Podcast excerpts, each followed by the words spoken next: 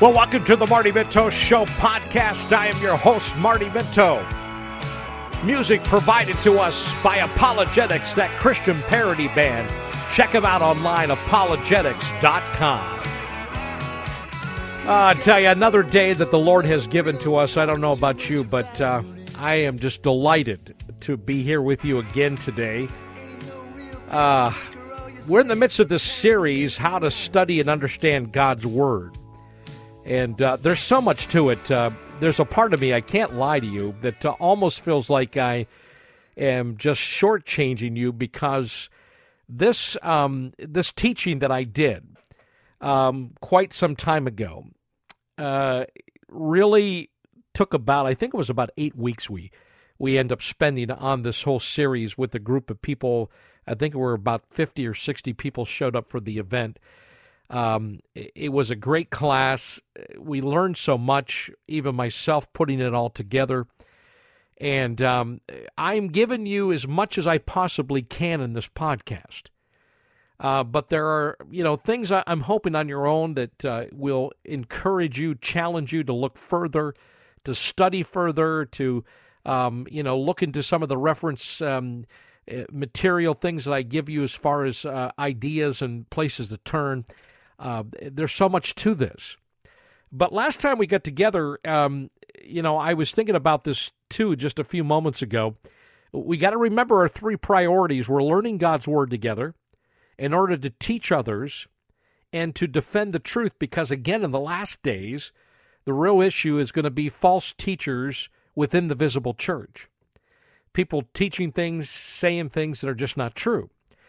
But we were talking last time we got together about the principles for good Bible study. We we talked about finding a translation that you understand, uh, preferably a word-for-word translation, finding a quiet place to study, or maybe you're like me, somewhere it could be busy. I like to have music on when I'm studying, um, but I could tune everybody out.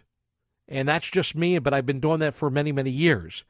You need to ask the important questions, like the first one, the, the three who's. Who is the, you know, is the first person, you know, or the, where did it originate from? Well, the Bible, all of Scripture is God-breathed. So it all started with God.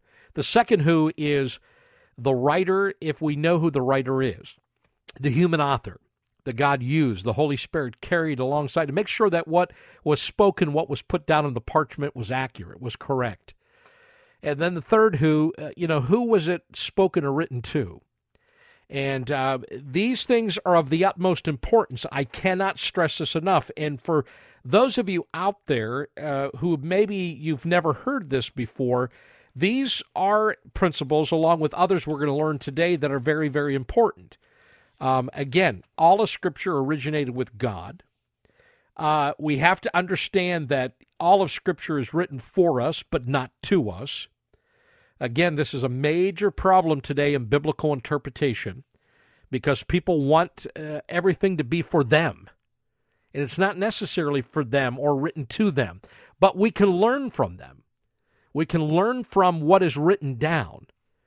Uh, we find that in the book of Corinthians, Paul writes that to the church of Corinth that uh, that which is uh, written about, about those, the children of Israel and being t- taken out of Egypt and in the desert, and with whom God wasn't, you know, he wasn't pleased with most of them who came out of Egypt, but but it was written down, it was told to us for us to learn from so that we wouldn't follow their, their examples, but it wasn't.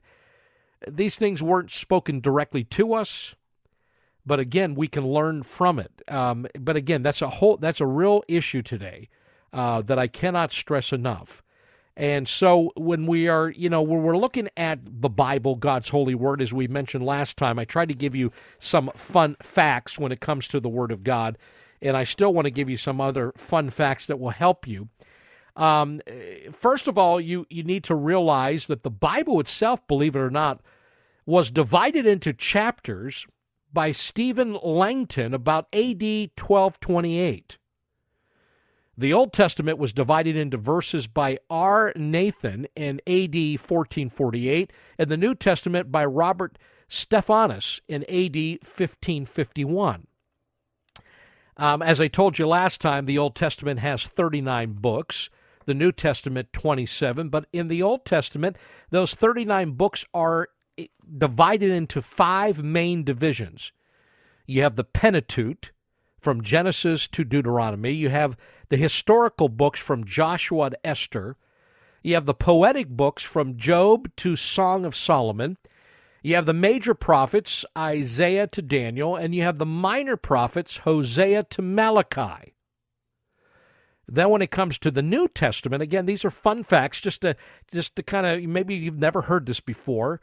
Um, of the twenty-seven books in the New Testament, there are four main divisions. You have the Gospels, which are Matthew, Mark, Luke, and John. You have history, which is the book of Acts. You have the epistles, which are Romans to Jude. And again, the epistles are the letters written to specific churches and believers at specific times. Then you have the prophetic book, the book of Revelation. But it's interesting, the book of Revelation, even though it's prophetic, it's not all prophetic. Matter of fact, much of the book of Revelation we could turn back and find directly from the Old Testament. Now, remember what I said last time. The Old Testament is the New Testament concealed. The New Testament is the Old Testament revealed. Uh, this is a fun fact. A lot of people say you can't trust the Bible. Yeah, it just, uh, you know, it's it's a man, I already said, the first who is God, so we, we can we can get through that argument. But is the Bible reliable? You know, you t- I've already mentioned it, but sixteen hundred years to write the Bible. Uh, it's been a long time. Is it trustworthy? Well, get this. The Bible is ninety-eight point five percent textually pure. That means that through all the copying of the biblical manuscripts of the entire Bible, only about one point five percent has any questions about it. But listen to this. Nothing in all of the ancient writings of the entire world even comes close to the accuracy of the biblical documents. Matter of fact, this is important for you to understand. The one point five percent that is in question does not even affect doctrine. Um, these areas are called variants, and they consist mainly of variations of wording and spelling. So it doesn't have to do with accuracy in the sense that that we're we're we're creating, you know, a doctrine that didn't exist. We're we're playing with some doctrine. We're we're messing things up. No, no. This has to do with, once again, the variations of wording and spelling. Now, the Old Testament does not have many supporting manuscripts, but the New Testament does. And so, you know, it's important for us to understand that because, you know, people sometimes, unless at least those who are quote-unquote think they're scholarly, will sometimes, uh, you know, debate those issues. Um, we know that in nineteen forty-seven, another fun fact, the Dead Sea Scrolls were discovered, and they really brought about a reliability to verify the fact that the Old Testament manuscripts could be trusted. Um, they were actually hidden in a cave in Israel, um, and the scrolls, the Dead Sea Scrolls, contained many Old Testament books, one of them being Isaiah. Um, before the Dead Sea Scrolls, the earliest existing manuscripts of the Old Testament was dated around nine hundred A D, called the Masoretic Text. The scrolls themselves contained Old Testament documents a thousand years earlier. This is this is big stuff here. Again, this is stuff that I think we need to understand. The New Testament, though, has over five thousand supporting Greek manuscripts that are in existence today, with another twenty thousand plus manuscripts and actually in other languages. Um, there is actually less than one percent textual variation in the New Testament manuscripts. And uh, we could talk about that. We could talk about English translation, when the first English translation came about, all that by John Wycliffe. I, I mean, there are some things that are absolutely, positively mind-boggling, but yet challenging and exciting to learn about the Bible. And I cannot, I cannot stress this enough. Um, if you've never taken the time to look into this, I would encourage you um, to do so. Matter of fact, talking about John Wycliffe, um, he was the first one who initiated the English Bible or the translation. It was actually completed by John Purvey in A D thirteen eighty-eight. The first American edition of the Bible was published, I believe, somewhere around A D seventeen fifty-two. Uh, the Bible had actually been translated in part or whole as of nineteen sixty-four in over twelve hundred different languages or dialects. Wow. I mean, stuff like that, they're fun facts, and they're things that we learn together, and I really mean that. We learn together because they're of great importance. Now, let's go back to and continue to our principles of good Bible study. One of the things that we have to remember when it comes to the Bible, we cannot make the Bible say what we want it to say. Um, I got to be honest with you, this is one of the things that can find ourselves in a world of mess because people, uh, they just want the Bible to say what they want it to say. I am convinced today that, and I, I think that people do so, maybe not in a literal way, a figurative way, but yet it is literal because there are parts of the Bible they don't want to deal with. It's like giving someone a black permanent magic marker, and they determine as they read the Bible what they want to accept and what they don't want to accept. And see, we can't study God's Word that way. We can't come to the table and say, you know, this is what I believed. This is what I, I, I have believed for a time period because of my parents, because of what I was taught in Sunday school, because of whatever, and, you know, so I this is where I'm standing. No. What we have to understand is, is that when it comes to the interpretation of God's holy word, uh, the Bible is the best interpreter of itself. Now, some passages are more obscure or less clear than others. But remember, where did it all originate? It's God's holy word. I stress that so much when I uh, tell people, share with people, talk with people, when I'm teaching, when I'm preaching. Matter of fact, when I preach at churches, when it comes to the reading of God's word, I have people stand in honor of God and his word. And I do so because I firmly believe it. We're hearing from God. This is what God said. And it should do something to us. We should be awestruck. We we should be uh, captivated, uh, just mesmerized. We should be awed by the fact that we're hearing from God. But the Bible is the best interpreter of itself. Um, I love to use this phrase because I think it is important. It's a part of what scholars have called the synthesis principle. And here it is in simple language. Scripture interprets Scripture. Again, the Bible's the best interpreter of itself. So if we take Scripture and we cross-reference, or we take places that seem to be less clear and more obscure to us, and we go to other passages of Scripture, um, Scripture will close in the gaps. It'll make it more clearer as we read another passage or text that is truly the same or is referring to the same thing. That's why it's so dangerous just to take one scripture and try to somehow build some type of doctrine upon it, because there are times that we don't get the whole picture. Like, for, for instance, a, a dear friend of mine, brother in Christ, wrote to me today in a text, and he said, you know, he's just frustrated with the churches in his community, and he's frustrated with some Christians, rightfully so, but he hears that, you know, what we've probably all heard, judge not lest thou be judged. Don't judge somebody because, you know, if you judge others, you're going to be judged for that. Judging is wrong. Is it really? Jesus talks about a righteous judgment. I want you to think about it. Sometimes we have believed, we have bought into things that are just not true when it comes to just reading one particular passage of Scripture and then building upon that, because we haven't read the whole Word and we haven't allowed Scripture to interpret Scripture. Jesus talks about a righteous judgment.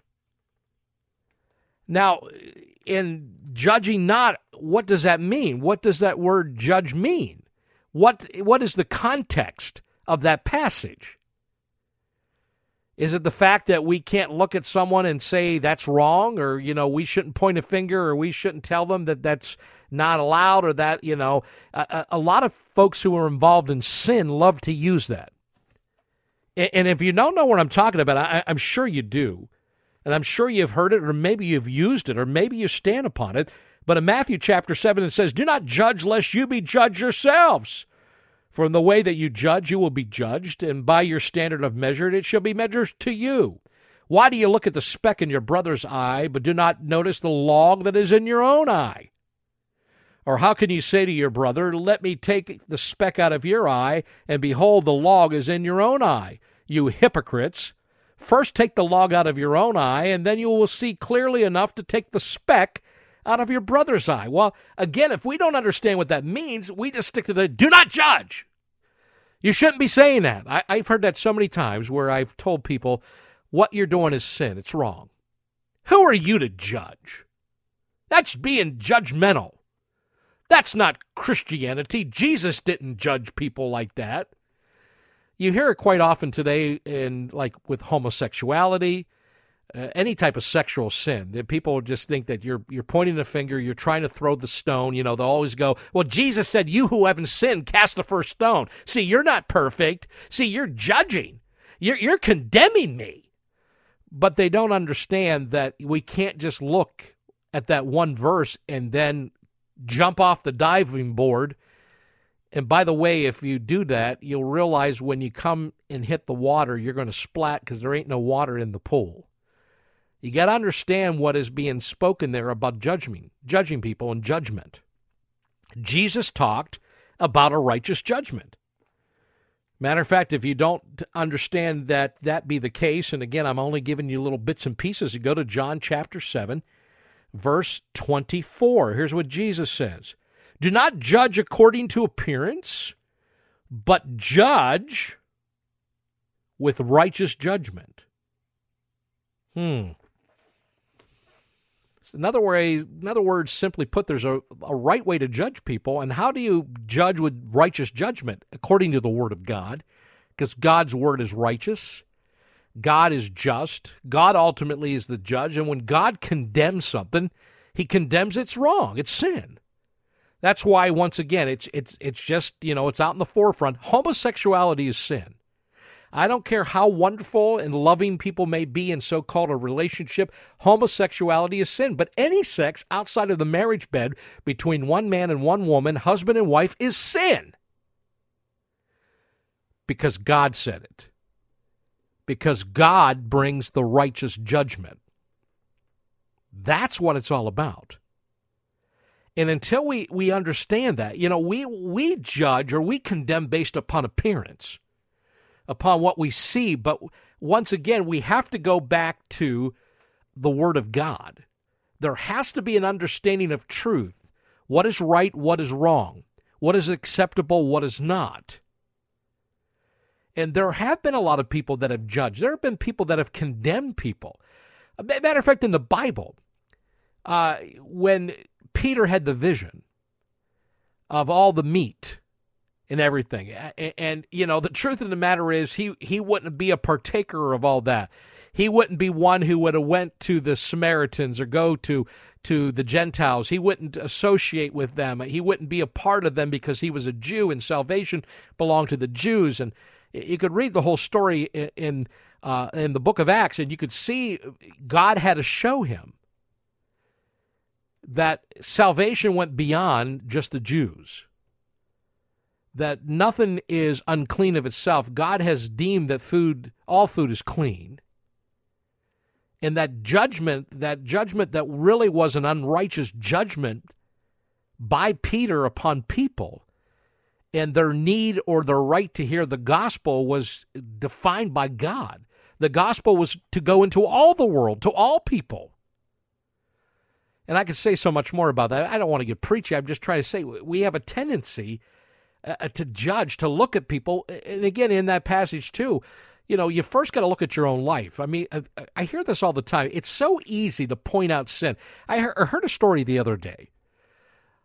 Um, a, a lady told me about her daughter and said said to me, I really think my daughter's making some strides in the right direction. I said, really? She said, yeah, my daughter recently in a conversation was talking about the sins of other people and the wickedness and the things that we're doing. And she said, I was so excited, uh, Brother Marty, because, you know, I, I think my daughter's coming around. I, I think she's, you know, God's doing something in her life because she's recognizing all this bad in other people's lives. And I said, sister, I said, I, I appreciate what you shared, but I, I'm a little bit concerned. She said, well, what, about what? I said, your daughter's living in sin. She was in, living with a man. She's shacking up with a man who's not her husband. But yet she's pointing out what other people were doing is wrong. She's not even looking at her own life. See, see, we don't like that. It's so easy to look at other people and to say, oh, look, that's horrible. Can you believe they're doing that? Can you believe that they're saying that? Can you believe they live like that? Can you believe that? The first and foremost, what matters is, is because all men, each of us, will give an account of ourselves unto God.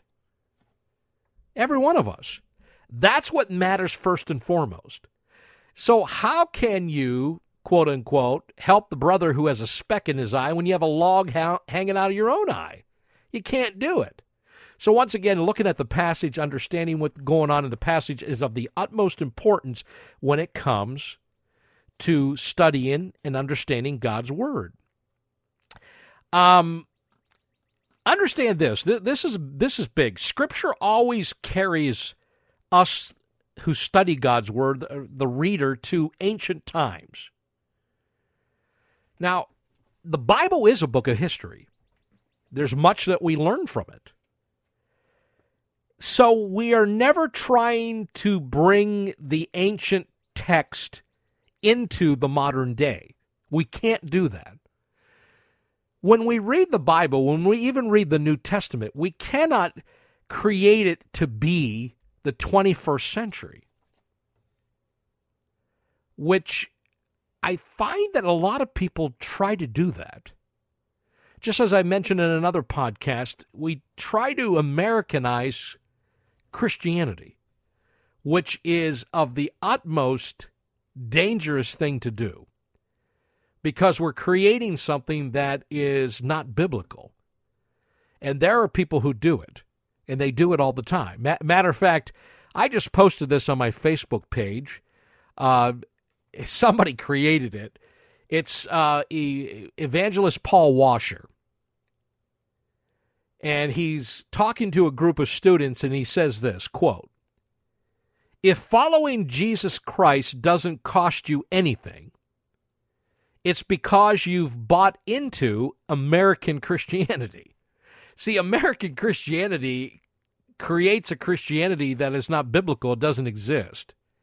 It creates something that is feel-good and something that doesn't cost anybody anything, and it's it's something that's appeasing um, and experientially good for the person, but it's not true biblical Christianity. And that's my point. When we are studying the Bible, we're, we are looking at ancient times. We're not trying to bring the text into the modern day today. Um, now, how about, and I hear this quite often, and some people get mad at me on this one, well, we're trying to make the Bible relevant.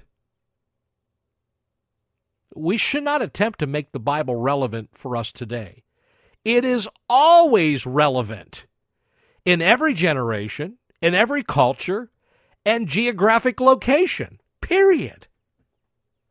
So when someone says, I, you know, we need to make the Bible relevant, they don't know what they're talking about. They, they have not a clue what they're talking about.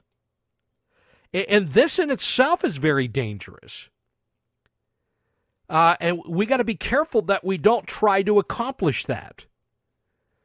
Um, and by doing so, it goes back to the principle we already talked about earlier on this broadcast. Don't make the passage say what you want it to say. You're not trying to create. You're not trying to make it relevant. You're not trying to make it current today. No, stop doing that.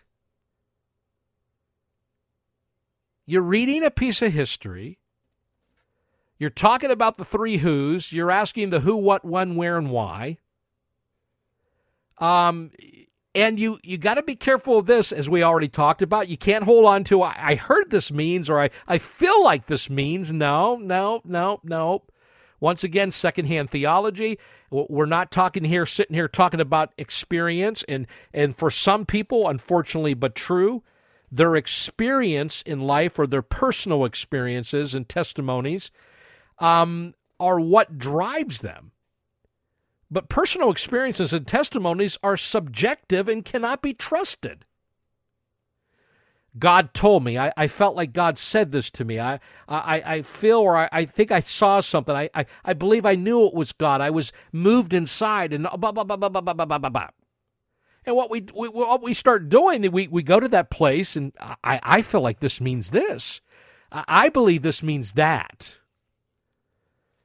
And once again, there is a literal meaning, and there are principles that we can learn to gain the literal meaning. But I've already mentioned this before, and I'll mention again, context is everything. What is the context about? If you miss the context, you, you miss the meaning of the passage. And the context can be found by a word or, or a sentence or a statement that is being used in the passage that you're studying. It becomes adequate and, and clear as you're studying God's Word. You realize that words have meaning. Uh, you answer the questions we've already talked about. Um, you interpret it as normal, literal, historical, grammatical, using all those principles. You realize that you're reading something for what it is. It's literal, it's historical, it's grammatical. You realize the words have meaning. You're, you're, you're, you're putting yourself at that point in time. It's almost like you're being transported back in time.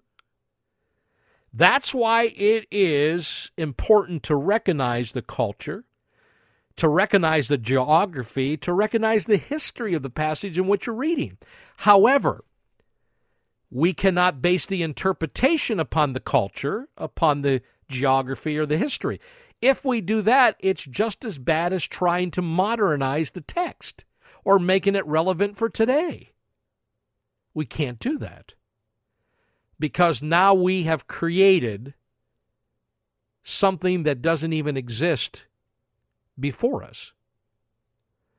And people do this quite often.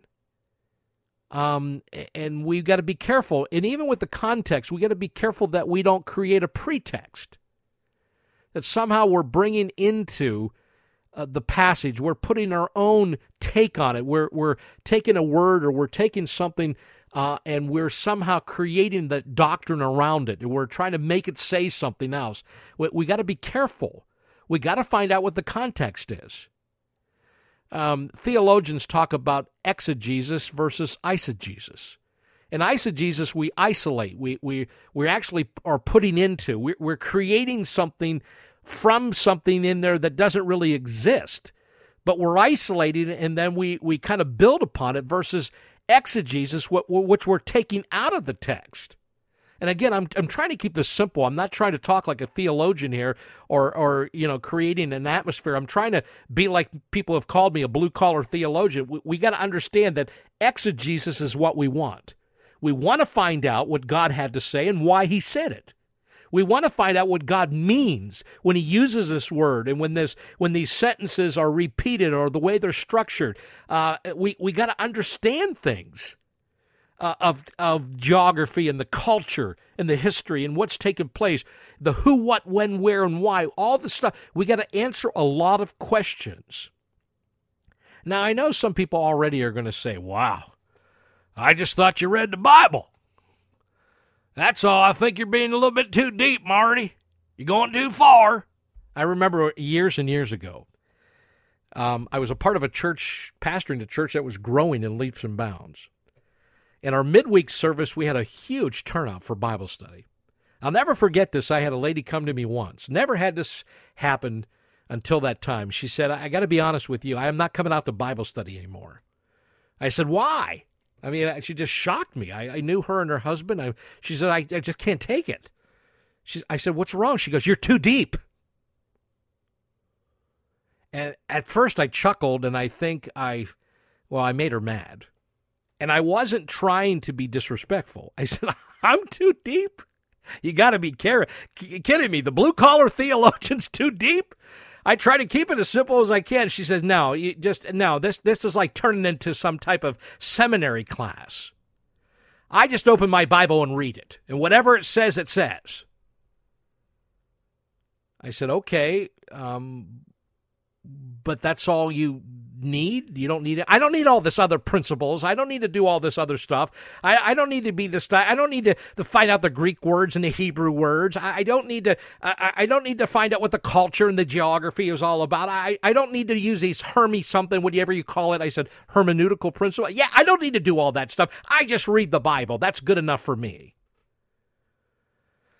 And I got to be honest with you, that's how a lot of people perceive, but at the same time, I, I mean, when we read literature in general, don't we use principles? Don't we ask questions? Don't we seize things within the pages of Scripture? Or, excuse me, on the page that we're reading and the literature that we're reading? I, I think what, what has happened is, is we began to what I would simply call, many others have too, we begin to spiritualize everything. We just think when we read, all of a sudden, like, shazam, we're going to get some revelation from God, or we're going to hear these words, Marty, this is what the passage means. It means this.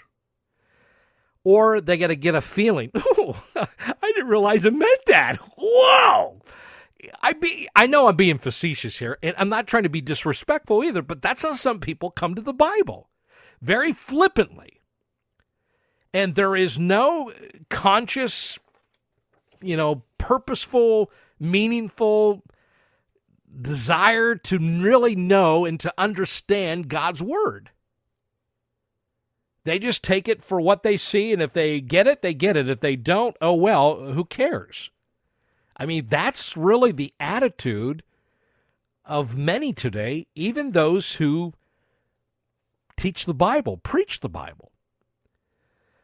I've said something down south, and people have got upset at me, and I, and again, maybe it's me sticking my foot in my mouth, and I, I maybe I should be more sensitive, but I'm, I'm just being honest. Since I've been in the South, what I hear a lot of is what I call the good old boy preaching and teaching. They handle God's word in such a way that all they're trying to do is get a rise out of people. Get people to say, amen, preacher, brother, hallelujah. That's great stuff there. there there's a whoo. You know, they're getting all excited and everything, but the truth of the matter is it's a it, it's a mile wide and a quarter inch deep. There is no depth.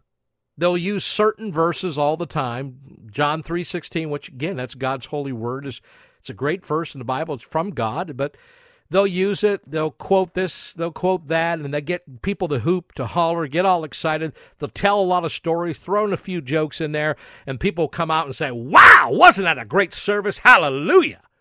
Or they get people excited enough to clap, jump up and down, you know, skip over a pew, whatever the case may be. I call it good old boy preaching, but they have never equipped the people. And I got to be honest with you, even where I was raised in western Pennsylvania, there's a lot of that goes on. I mean, it goes on everywhere. There's no depth. There's no real learning and instructing people uh, in the Word of God. As I mentioned to you before, there's many people that don't even know, you know, a concordance. What is that concordance in the back of my Bible? Why are all these verses in the center column in my Bible or to the far you know, right or left side on the page of my Bible? What's that all about? Why are there certain words and passages in the Bible that are italicized? What's that all about? Uh, why does it say, you know, you know, Greek means this? I mean, I could go on and on. There's people that just don't understand. And so pe- people just don't, and, and once again, those who are trying to, and again, it's not woe is me, but those who are trying to help others make sense and realize this this is helpful to you. Down through the ages, I didn't create this. Somebody created this to be helpful, meaningful, so that we can truly grasp the reference, the, the ways, the principles, the material that we that helps us. But some people just don't want that. What they want is the Bible to say what they want it to say. They want to believe what they want to believe, and they're fine and dandy with that. And they'll tell you, well, I'm going to heaven. That's all that matters, Brother Marty. Okay, how do you know you're going to heaven? Now, see, there you go. I don't need to tell you, and I'm not going to tell you how I know I'm going to heaven. I just know that I know that I know. Matter of fact, uh, I've heard that down south quite often. I know that I know that I know that I know. And I'm still trying to figure out what they do know. I mean, what does that mean? Can you share with me? Can we talk about it? And see, we don't want to go there. I had a conversation the other day with somebody about marriage. Get this real quick. You know as well as I do that there are people engaged left and right in, in sexual activity outside the marriage bed. They're involved in pornography, whether it be on the computer or on their phone. Um, they are cheating on their spouses. All kind of things are going on. Um, the marriages, some have said statistically, divorce and marriage problems are greater inside the visible church than they are in the world around the church, which may be. That may be the case. I'm not an expert on those statistics. But I shared with this person, I said, you know what the problem is? And they said, tell me.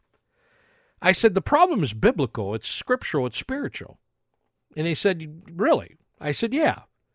I said, if you go to the book of First Corinthians chapter seven, and you begin to study First Corinthians chapter seven, actually you could go and you can start really in chapter six and verse fifteen and start going down into chapter seven, you will see um, all that you need to find out about marriage.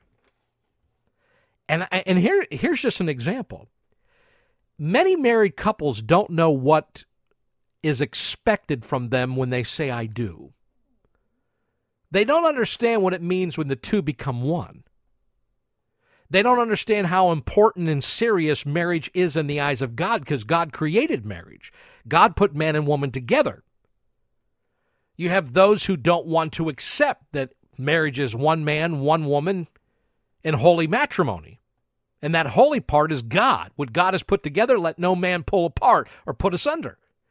But also in there, it talks about, in chapter seven, about sexuality within the marriage bed.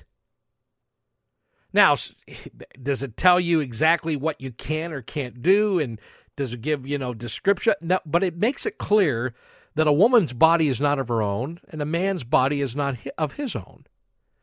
But it also makes it clear in that passage that if we don't take care of one another, we cause the other to sin. That's my point. And that marriage should be enjoyed by a husband and a wife, a man and a woman. That's how God created it. I remember an old-time preacher said this to me once when I was just going into the ministry. He said, Marty, marriage, you know, God created marriage for two reasons. I said, what's that, sir? He said, to make children, to bring a lot of kids in this world. I said, yeah? He said, and also to have fun. And he said, I've been married a long time, and I still have fun. I thought to myself, you got to be kidding. But you know what? He's right. See, the problem is, is we don't understand things. We don't look at things. We don't realize what Paul is dealing with when he writes to the church at Corinth. He's just writing them a letter. He just decides to throw something in there about marriage, and most people would say that Paul wasn't married. There's some that debate that what he was. But if he wasn't married, how could this man write about marriage? Well, because remember, all of Scripture is God-breathed. It, it begins with God. God's word is his truth. He is the one telling us this is what marriage is about. This is my expectation. This is what will be a healthy, godly, good marriage.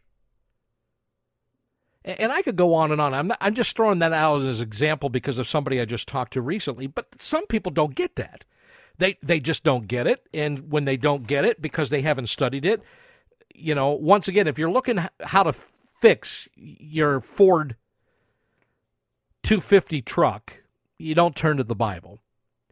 But you want to know how to truly be a father, a husband, what marriage is about, what it means to please God and to walk in such a way that is glorifying to God, what worship is about, the things that are spiritual, eternal, et cetera. We turn to the Bible. We don't necessarily turn to the Bible to find out how do I make a pizza that will be better than any pizza that anybody else has. I know that sounds foolish, but I'm just being honest with you. But there's so much that God's Word has to give us about life and living a life that is pleasing to Him. And why He created man and woman, because it was good. Because man, there was nobody for man. So what did He do? He put man into a deep sleep, and He took the rib out of man, and He created woman. The two would become one. I don't know about you, but I get excited. It's just my passion. But you begin to realize there's so much in God's Word here. So, again, if we use these principles, and I'm just going to repeat them, you know, um, again, you want to not make the Bible say what you want it to say. Uh, you're not holding on to, I think this is what it means. I feel like this is what it means. This is what I heard it means. Um, you're going to realize that context is everything. If you take something out of context, you miss the meaning. You need to interpret passages using the normal, literal, historical, grammatical principles, period. You, you need to look at the culture, the geography, the history, but you can't base the interpretation upon that, because if that be the case, then everything's cultural. Just like going back into the Levitical law, and the people don't understand the difference between the moral law and the ceremonial law, et cetera, and they mix it all together, and they say, well, that was for back then, it's not for today. But then, I'll give this to you before I, I say goodbye today. Some people, what do we do within application? Well, I really believe application belongs to the Holy Spirit. And, and I'll tell you why. You have one hundred people at a church service, and, and you have the pastor preaching, and he's preaching about marriage. Hypothetically, a quarter of the congregation is not married, but they're there listening. Three quarters are married. Oh, by the way, I take that back. Another quarter is divorced. They were married at one time, now they're not. So that leaves us half the congregation is married. Well, wait a minute. We got to take that. Another quarter of the congregation, they were married, but they're now widows. So now we just have a quarter of the congregation that is actually married at this time. The pastor preaches on marriage. Is that only for the quarter of the people? Should the rest of the people just leave and go home and say, hey, this ain't for me? Now, some people do that. They check out in the church service. They're like, hey, this ain't for me. You know what? My marriage stunk. It got worse. I should never have been married, blah, blah, blah. Or you have somebody say, you know, I used to be married, but I'm not anymore. I'm a widow. This ain't for me. Or, excuse me, you have a young person who sits there and says, I don't even know if I'm going to be married. Not sure I want to be married. I, is this, is it, I, this ain't for me. And we've all missed the boat, because the application of any passage belongs to the Holy Spirit. For the person who's not married yet, a young person, the teaching of God's Word on marriage may help them. And that application that day is the Holy Spirit is convicting, is bringing um, illumination, understanding to them. They may realize that someday when I get married, this is what marriage should look like. For the person who's been through a divorce, th- that application may be, you know what, I realize now what I could have done and should have done and I didn't do. Or maybe I didn't realize it was supposed to be that way. For the widow, it, it could be, well, you know, I may get married again. So, you know, though I had a great marriage the first time, I want to make sure that this time, you know, that I have just as uh, great of a marriage. Or, you know, maybe I can help other people in the church who are struggling with marriage. And then you come to the person who's married. And, and I'm just hypothetically throwing these out, but the person who's married is like, you know what? Uh, we want to protect ourselves. We don't want to go down those roads. We we want to continue to, you know, our, our marriage has been rocky for now for a little while, and we don't want to end up in divorce. And, you know, so the application for all the people who are truly listening, who have ears to hear, the application is going to be given by the Holy Spirit. And they're going to learn. And they're going to walk away with gaining something from God. That's what it's all about. And again, we have to realize of looking at our own life.